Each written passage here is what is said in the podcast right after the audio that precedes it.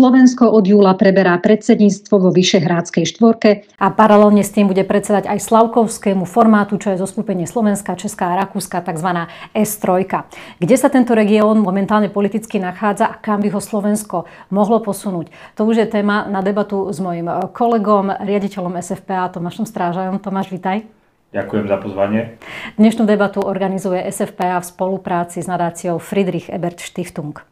Tomáš, ambíciou Slovenska v rámci predsedníctva vo štvorke je hľadanie oblasti, kde sme si blízki, kde nájdeme zhodu, čo je logické, aby sa využívala nejaká spoločná synergia na presadzovanie ešte väčšej, hlbšej spolupráce v tej oblasti, kde sa teda dokážeme všetci štyria zhodnúť. Vedeli by sme identifikovať e, takú oblasť? Lebo niekedy z toho verejného diskurzu to vyplýva, takže e, skôr sa zhodneme na tom, e, na čom sa nezhodneme. Či už si zoberieme teraz aktuálne vojnu na Ukrajine, vzťah k Rusku, k sankciám alebo vzťah k dodržiavaniu zásad právneho štátu. Takže na čom sa všetky štyri krajiny zhodnú? Tak je pravda, že tá politická spolupráca je viac v svetle reflektorov, je viditeľnejšia, pretože v nej sú zapojení priamo politickí lídry, predstavitelia štátov. A tam vzhľadom na e, niektoré, e, by som povedal, odlišnosti v postojoch, zrejme tá spolupráca nebude taká intenzívna, ako sme boli zvyknutí e, v minulých rokoch, ale gro tej vyšehradskej spolupráce spočíva práve v koordinácii a spolupráci na tých nižších úrovniach pokiaľ zostupíme o niekoľko stupienkov nižšie, tak sme na jednotlivých ministerstvách, na konkrétnych ľuďoch, expertov, ktorí majú na starosti konkrétnu agendu. No a tam práve aj ruská agresia voči Ukrajine, e, situácia na Ukrajine, vývoj konfliktu upozornili na to, že sú spoločné témy, ktoré by sme mali presadzovať a kde máme spoločné venovatele. Spomeniem napríklad rozvoj cestnej infraštruktúry na severo-južnej osy, to znamená od Baltického mora až po Čierne more. E, je to tiež železničná infraštruktúra, vôbec doprava a infraštruktúra ako taká. A rozvoj infraštruktúry zahrňa aj energetickú dimenziu. Mm-hmm. A to je ďalšia oblasť, ktorá sa ukazuje práve ruskou agresiou voči Ukrajine získala na dôležitosť. Mm. A budovanie týchto prepojení s Maďarskom ho už máme vybudované, s Polskom sa aktuálne otvára. To bude veľmi dôležitá, je tam tá plynová prípojka. Veľmi dôležitá, e, hovoríme predovšetkým o plyne, ale pokiaľ ide o ropu, tak aj o ropovode Adria, ktorý nás spája cez Maďarsko s Chorvátskom, odkiaľ môžu prísť a prichádzajú alternatívne dodávky tejto súroviny. Takže v podstate celý tento balík infraštruktúrny, či už dopravnej infraštruktúry alebo energetickej, je napríklad takou mm-hmm. oblasťou, kde tá spolupráca dáva zmysel, kde je v záujme všetkých týchto krajín. Inak ja by som aj povedala, že možno V4 je najlepšia práve na takúto regionálnu spoluprácu. Nie možno úplne vždy na tú najvyššiu politiku, čo sa od nej možno nie celkom právom očakáva. Lebo napríklad aj Vyšegrádsky fond, keby sme si vzali, tam sa realizuje množstvo vynikajúcich projektov z oblasti kultúry, z oblasti vzdelávania, ktoré sú cezhraničné a o tých možno verejnosť až tak veľmi nevie a, a potom má pocit, že tá primárna úloha V4 je v tej vysokej politike a presadzovaní ich nejakých spoločných záujmov na úrovni EÚ. Vždy je lepšie, keď e, tie krajiny spolupracujú v čo najviac oblastiach, pretože sa dá tam zvýšiť úroveň koordinácie medzi nimi. Ten politický dážnik takisto je dôležitý, ale pokiaľ tam sa politickí predstavitelia štátov neúplne zhodujú, tak naozaj e, možnosťou je prehlbenie a pokračovanie mm-hmm. spolupráce na tej praktickej alebo technickej úrovni a myslím si, že toto hlavne sa bude diať počas nadchádzajúceho slovenského predsedníctva. Česi majú ale teraz predsedníctvo, predsedníctvo v rámci Európskej rady. Môže táto skutočnosť nejakým spôsobom pomôcť e, Slovensku, aby presadzovalo lepšie aj tie, tú svoju agendu na pôde V4 v koordinácii s Čechmi? Ehm, tá koordinácia s Českou republikou a s českým predsedníctvom v rade bude veľmi intenzívna. Ehm, určite Slovensko nebude presadzovať a podporovať priority, ktoré by neboli v línii tej e, európskej agendy. Na druhej strane, napriek tomu, že Česká republika je členom, alebo teda neformálnym členom Vyšehradskej štvorky, nemôže ako predsedajúca krajina v Rade EÚ presadzovať úzko vymedzenú regionálnu agendu. Takže tam, kde budú prieniky, tak tam vidím synergický efekt, ktorý Slovensko môže ešte viac amplifikovať, povedzme to tak, alebo ešte viac zviditeľniť.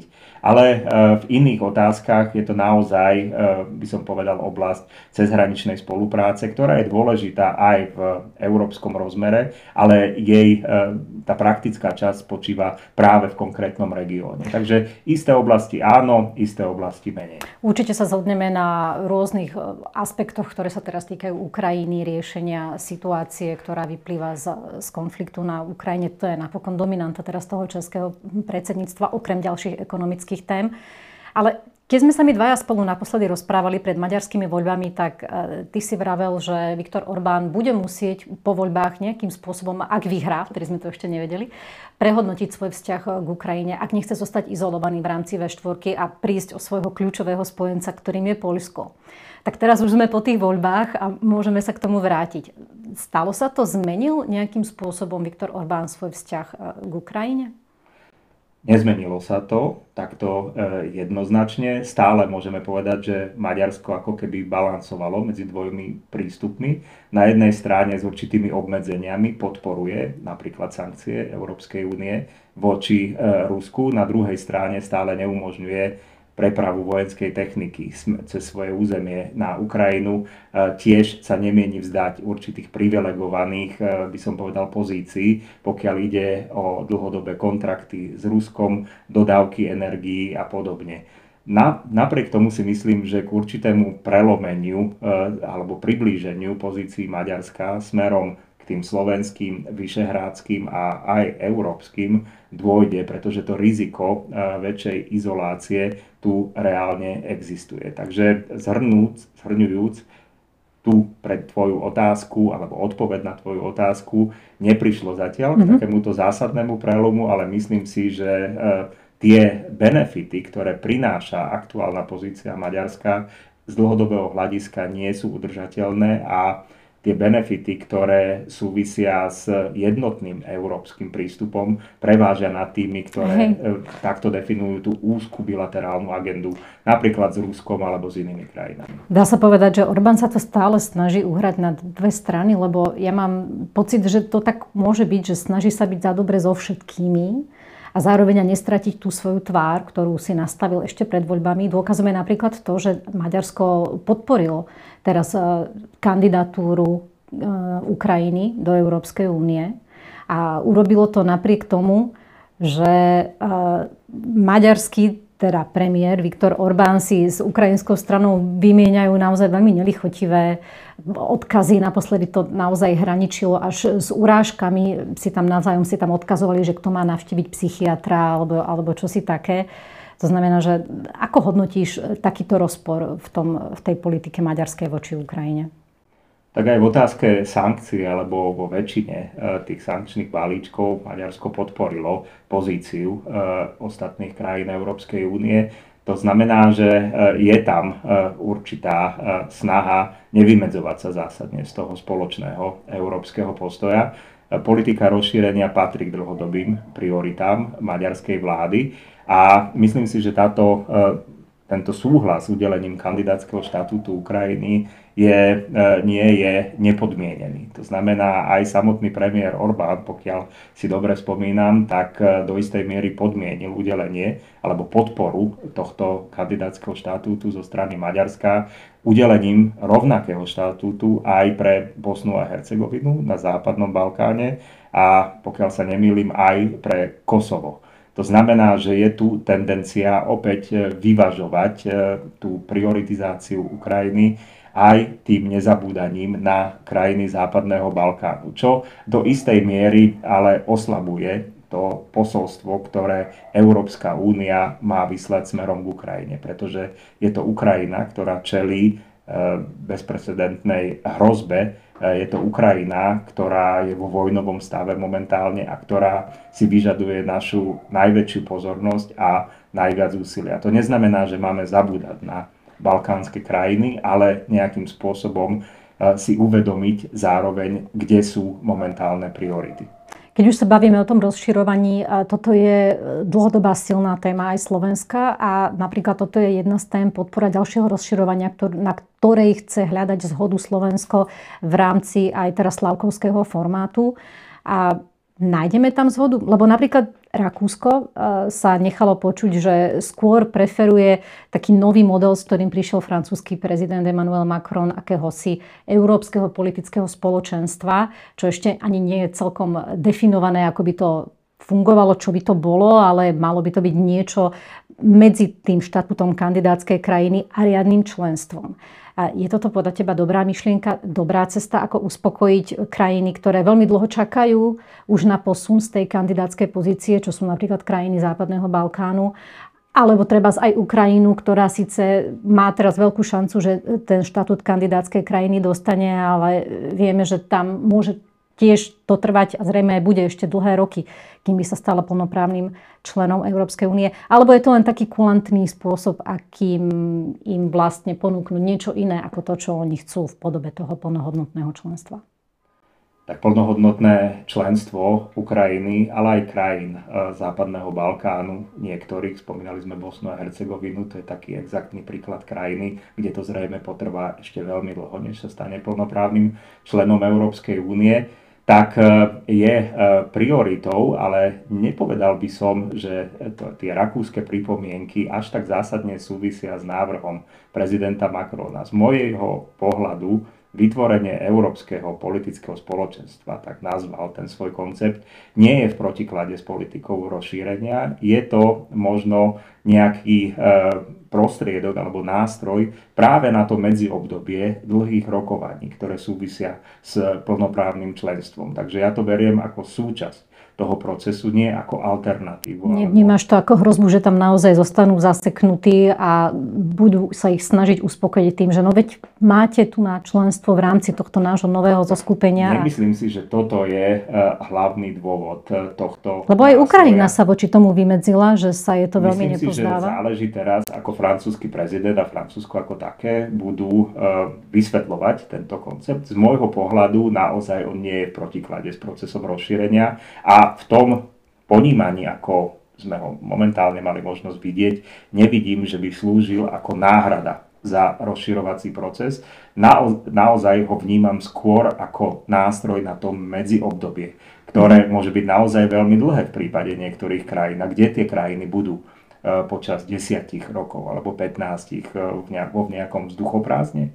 Práve toto európske politické spoločenstvo z môjho pohľadu má mm-hmm. zabezpečiť nejakú, nejakú platformu, nejaký vankúš pre ne, aby jednoducho neboli úplne osamotené, aby čerpali určité podporné nástroje alebo profitovali z podporných nástrojov Európskej únie, aby sa zúčastňovali na formovaní niektorých politík a všetko ale s cieľom, aby e, smerovalo k plnoprávnemu členstvu.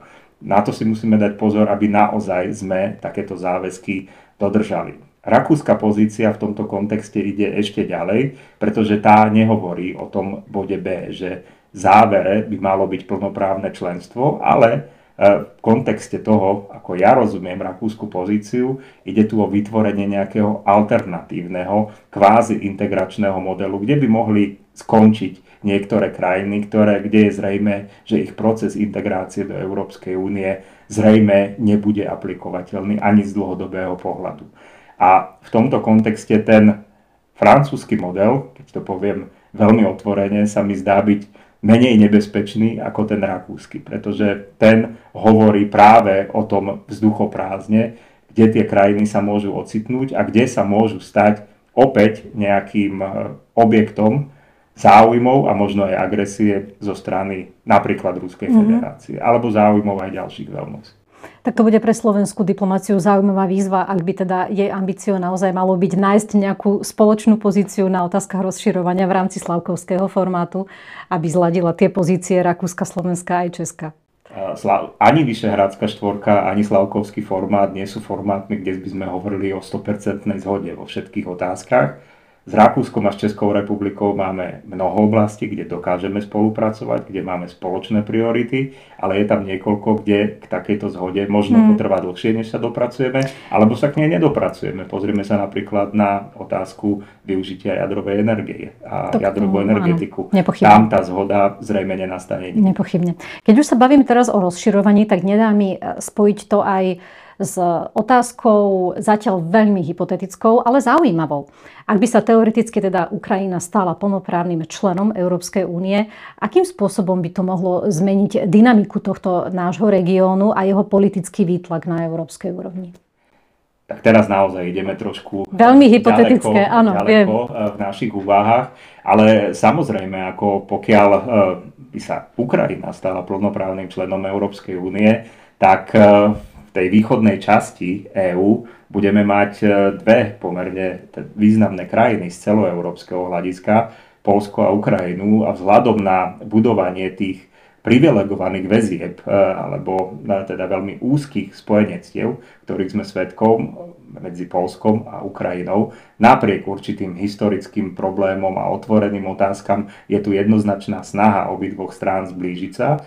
Tak iste jednou z takýchto úvah do budúcnosti môže byť vybudovanie aj e, e, ukrajinsko-polského tandemu ako veľmi dôležitého e, by som povedal, polu e, integrácie v rámci celej, celej EÚ. Takže tá situácia môže byť naozaj zaujímavá, ale nemala by slúžiť ako nejaký strašiak pre zablokovanie alebo odsúvanie integračného procesu. Naopak musíme hľadať tie možnosti, ktoré môžeme využiť v prospech celej únie. A myslím si, že tie prevažujú nad tými mm-hmm. potenciálnymi rizikami, ktoré tam sú. Ty si, z toho, ty si to definoval ako tandem poľsko-ukrajinský čo zvyšné krajiny, čo Slovensko, ktoré má tiež veľmi, veľmi teraz dobré vzťahy eh, s Ukrajinou a Ukrajina to verbálne veľmi oceňuje. Tak e, v EÚ e, tandemizácia partnerstiev v EÚ nie je ničím novým. Hovorí sa dlhodobo o francúzsko-nemeckom tandeme, pretože sa jedná o najvýznamnejšie krajiny e, Európskej únie z počtu, hľadiska počtu obyvateľov, ekonomickej výkonnosti a tak ďalej. Na v podobnom zmysle, keď budeme uvažovať o Polsku a Ukrajine, tak môžeme hovoriť o nejakom tandeme, pokiaľ tie vzťahy budú pokračovať v takej ano. dobrej rovine, ako pokračujú teraz. No a samozrejme, Slovensko nebude postavené z môjho pohľadu pred otázku výberu si medzi nejakými tandemami, ale dôsledným trvaním na európskych e, riešeniach, európskej agende, európskych hodnotách si myslím, že môže výrazným, výraznou mierou prospieť alebo prispieť aj Slovensko k budovaniu celoeurópskej agendy, ktorej súčasťou bude aj francúzsko-nemecký tandem, aj e, polsko-ukrajinský tandem a samozrejme aj ďalšie krajiny no, únie. Pre mňa by to bola veľmi zaujímavá situácia, ktorú, ktorú by ma bavilo sledovať, akým spôsobom by sa zmenili tie, tie mocenské pomery aj v rade. A ak by vznikla takáto protiváha tomu, presne tomu francúzsko-nemeckému nemeckému tandemu v podobe nejakého ukrajinsko poľského a teraz Slovensko by mohlo byť v pozícii, ja neviem, nejakého Holandska alebo Belgicka, ktoré sa proste pridáva k tým krajinám. Dobre, ale uvidíme. uvidíme. Ale keď sme začali tému Poľska, tak tam nemôžeme opomenúť skutočnosť, že Poľsko sa vďaka tej svojej mimoriadne otvorenej, otvorenému prístupu voči Ukrajine dostalo do oveľa priaznivejšieho svetla na európskej scéne a Európska komisia teda navrhuje mu uvoľniť peniaze, miliardy eur plánu obnovy. Podmienuje to určitými zmenami poľskej justičnej reformy, ktorá je problematická dlhodobo. No a na to teraz existujú rôzne názory.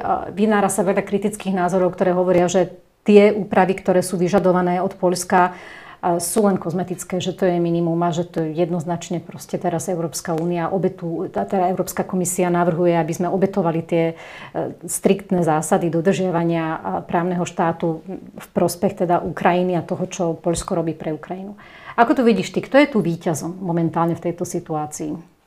Jednou polvetou ešte k predchádzajúcej otázke. Spomeňme si na to, ako, sme, ako sa obávali niektoré tzv. staré členské krajiny od vstupu Polska do Európskej únie. 38 miliónová krajina, ktorá tiež vyvolávala veľa otáznikov a podobne. A vidíme, že integrácia Polska, ako určite sú problémy medzi Polskom a možno EÚ alebo jednotlivými členskými krajinami, ale jeho integrácia bola jednoznačným úspechom. Takže skúsme sa takto pozerať aj na integráciu Ukrajiny krajiny ako na príležitosť. A pokiaľ ide o e, fond obnovy a e, trošku iné nazeranie možno európskych inštitúcií na Polsko, tak si myslím, že čelíme e, veľmi zmenenej situácii. Naozaj jednotlivé krajiny EÚ, či chceme alebo nechceme, sú súčasťou konfliktu, ktorý je vyhrotený medzi Ukrajinou a Ruskom. A v tomto konflikte a v podpore Ukrajiny Polsko zohráva zásadnú úlohu.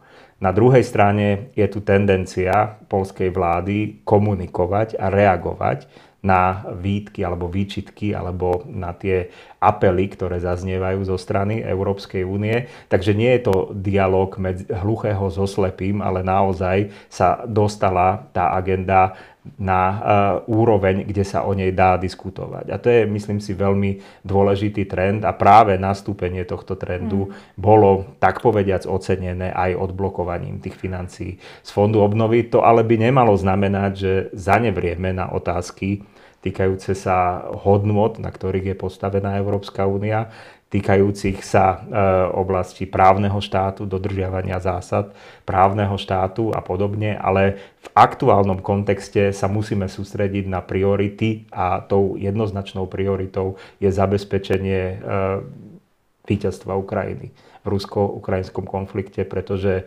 pokiaľ Ukrajina nebude schopná čeliť ruskej agresii, tak to bude mať nebývalé dopady na celú Európsku úniu. Mm. A mhm. prirodzene e, tieto otázky hodnotové sú veľmi dôležité, ale nemôžeme ich brať separovane od iných dôležitých oblastí, ktoré sa týkajú bezpečnosti, aj energetickej bezpečnosti a podobne. A opakujem, pokiaľ je tu vôľa tej druhej strany komunikovať a nezatvárať dvere, prípadne ich nezamykať ešte, tak to je dôležitý aspekt. Áno. A zase je pravda, že Varšava túto politiku a ústupkov určitých robí dlhodobo. Že je ochotná, keď už vidí, že teda naozaj tie výhrady idú veľmi ďaleko, tak vždy je ochotná ustúpiť, urobiť nejaké úpravy a Otázka je, do akej miery e, sú aj kvalitatívne na tej požadovanej úrovni a do akej miery to naozaj mení podstatu toho, to, to, toho zriadenia alebo teda toho štátu a toho polského konzervativizmu, e, ktorý má aj presahy do, do, tých, do toho dodržiavania zásad právneho štátu. A vidíme teraz, že Poliaci sú opäť predmetom veľkej kritiky kvôli registru tehotných žien, ktorí, ktorí zavádzajú, ktorý nikde inde nie je, ale Poliaci tvrdí, že oni ho, tvrdia, že oni ho potrebujú. Ale úplne chápem tú tvoju pozíciu, že teda v tejto chvíli žijeme v mimoriadnej situácii, ktorá si vyžaduje mimoriadne nazeranie a zrejme teda mimoriadne opatrenia. Každopádne, keď sme nedávno mali v rámci ECFPA debatu o slovenskom predsedníctve vo V4, tak e, ty si vravel, že Slovensko by mohlo túto príležitosť svojho predsedníctva využiť na to, aby e, iniciovalo aktualizáciu víziev a cieľov V4, tých momentov, tých víziev, na ktorých stála V4 od svojho založenia, pretože už samozrejme sme sa posunuli niekde úplne inde. Mohol by si stručne načrtnúť, v čom by to podľa teba malo byť inovované, v čom by sa mali zmeniť tie základné kamene, na ktorých stojí, alebo by sme sa k ním akým spôsobom mali vrátiť? Skôr by som sa prikláňal k tej druhej možnosti, mm-hmm. že poďme sa k ním vrátiť a myslím si, že toto bude jeden z takých leitmotívov aj slovenského predsedníctva vo V4 e, vrátiť sa späť e, k tej prvej deklarácii Vyšehradskej z 91.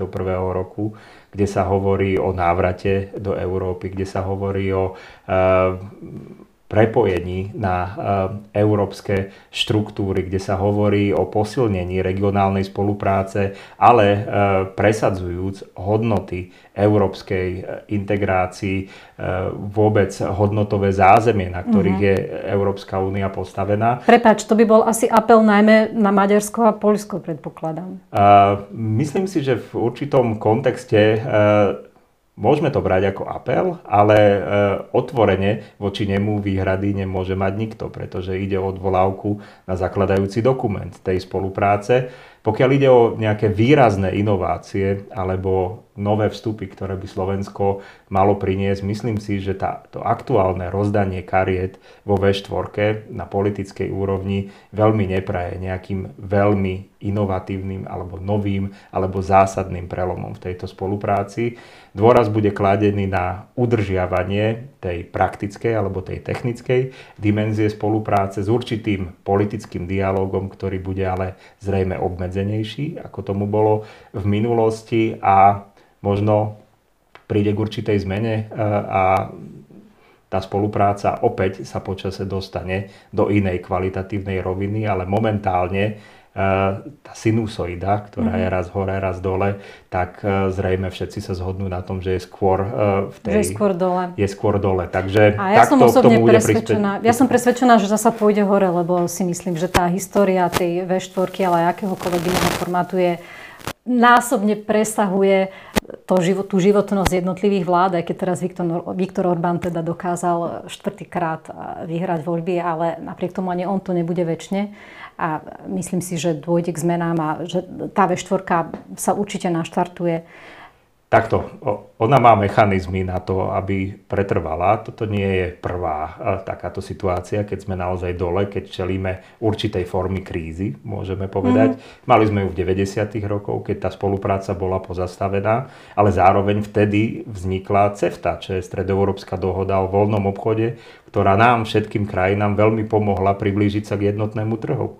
Európskej únie. Takže nikdy netreba lámať palicu eh, Určite. nad takýmito nástrojmi, eh, počkať na príležitosť a myslím si, že nie je v záujme nie len slovenského predsedníctva, ale žiadnej z vyšehradských krajín odsunúť alebo zastaviť, pozastaviť eh, túto spoluprácu tak, aby sa nedala už revitalizovať. To, to, to úplne súhlasím. Skúsme len veľmi krátko ten slavkovský formát, ktorému tiež Slovensko bude teraz predsedať, teda Slovensko Česko a Rakúsko, zo skupenie, je menej známy ako V4, ale o to väčšie nádeje do neho niektorí pozorovatelia vkladajú.